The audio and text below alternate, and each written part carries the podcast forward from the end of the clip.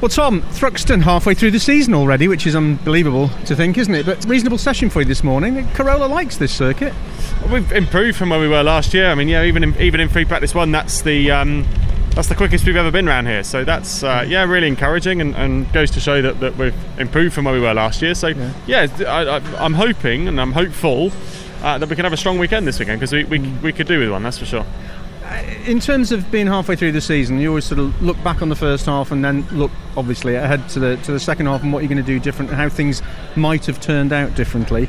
Bit of bad luck and, and perhaps not where you want to be, but are you taking positives away from that first half?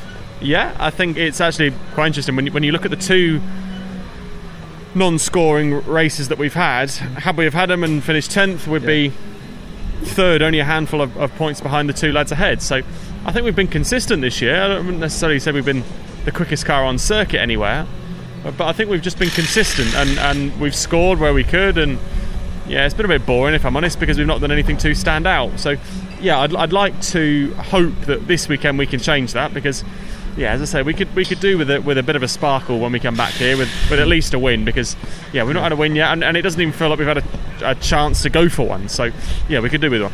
Thruxton notoriously uh, a quick circuit, but also just watching the tyres being dressed behind us, tough on tyres as well, isn't it? And the track temperatures this morning were, were pretty low. How much do you actually get out of FP1? Is it just a, a sighter, or do you genuinely get some useful information out of it? Well, you see here more than anywhere else because you're forced to go onto new tyres right from the start because obviously we, we use the hard compound tyre here that we've not used anywhere so far. So you're forced to have to use the new tyre straight from free practice. So yeah, sometimes it, it, throws a bit of a, a bit of a curveball because you know where you'd want to do a few more laps to, to make sure the car's feeling okay before you did your new tyre run, you're sort of forced into having to do a new tyre run right from the word go. So yeah, it, throw, it throws a, a few a, few uh, a few surprises, but.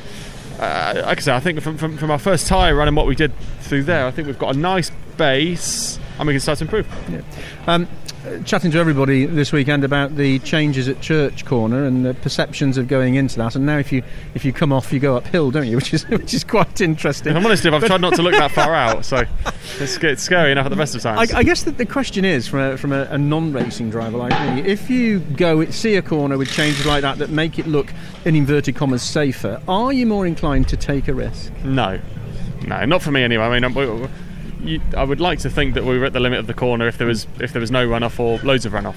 If I'm not, I'm not doing my job properly. So, yeah, I, I, I don't think there's too much difference. Looks fantastic, and and um, and Pat and the, Pat and his team here have um, have done a great job. So yeah, full credit to them. So, looks good. And improving safety is never a bad thing.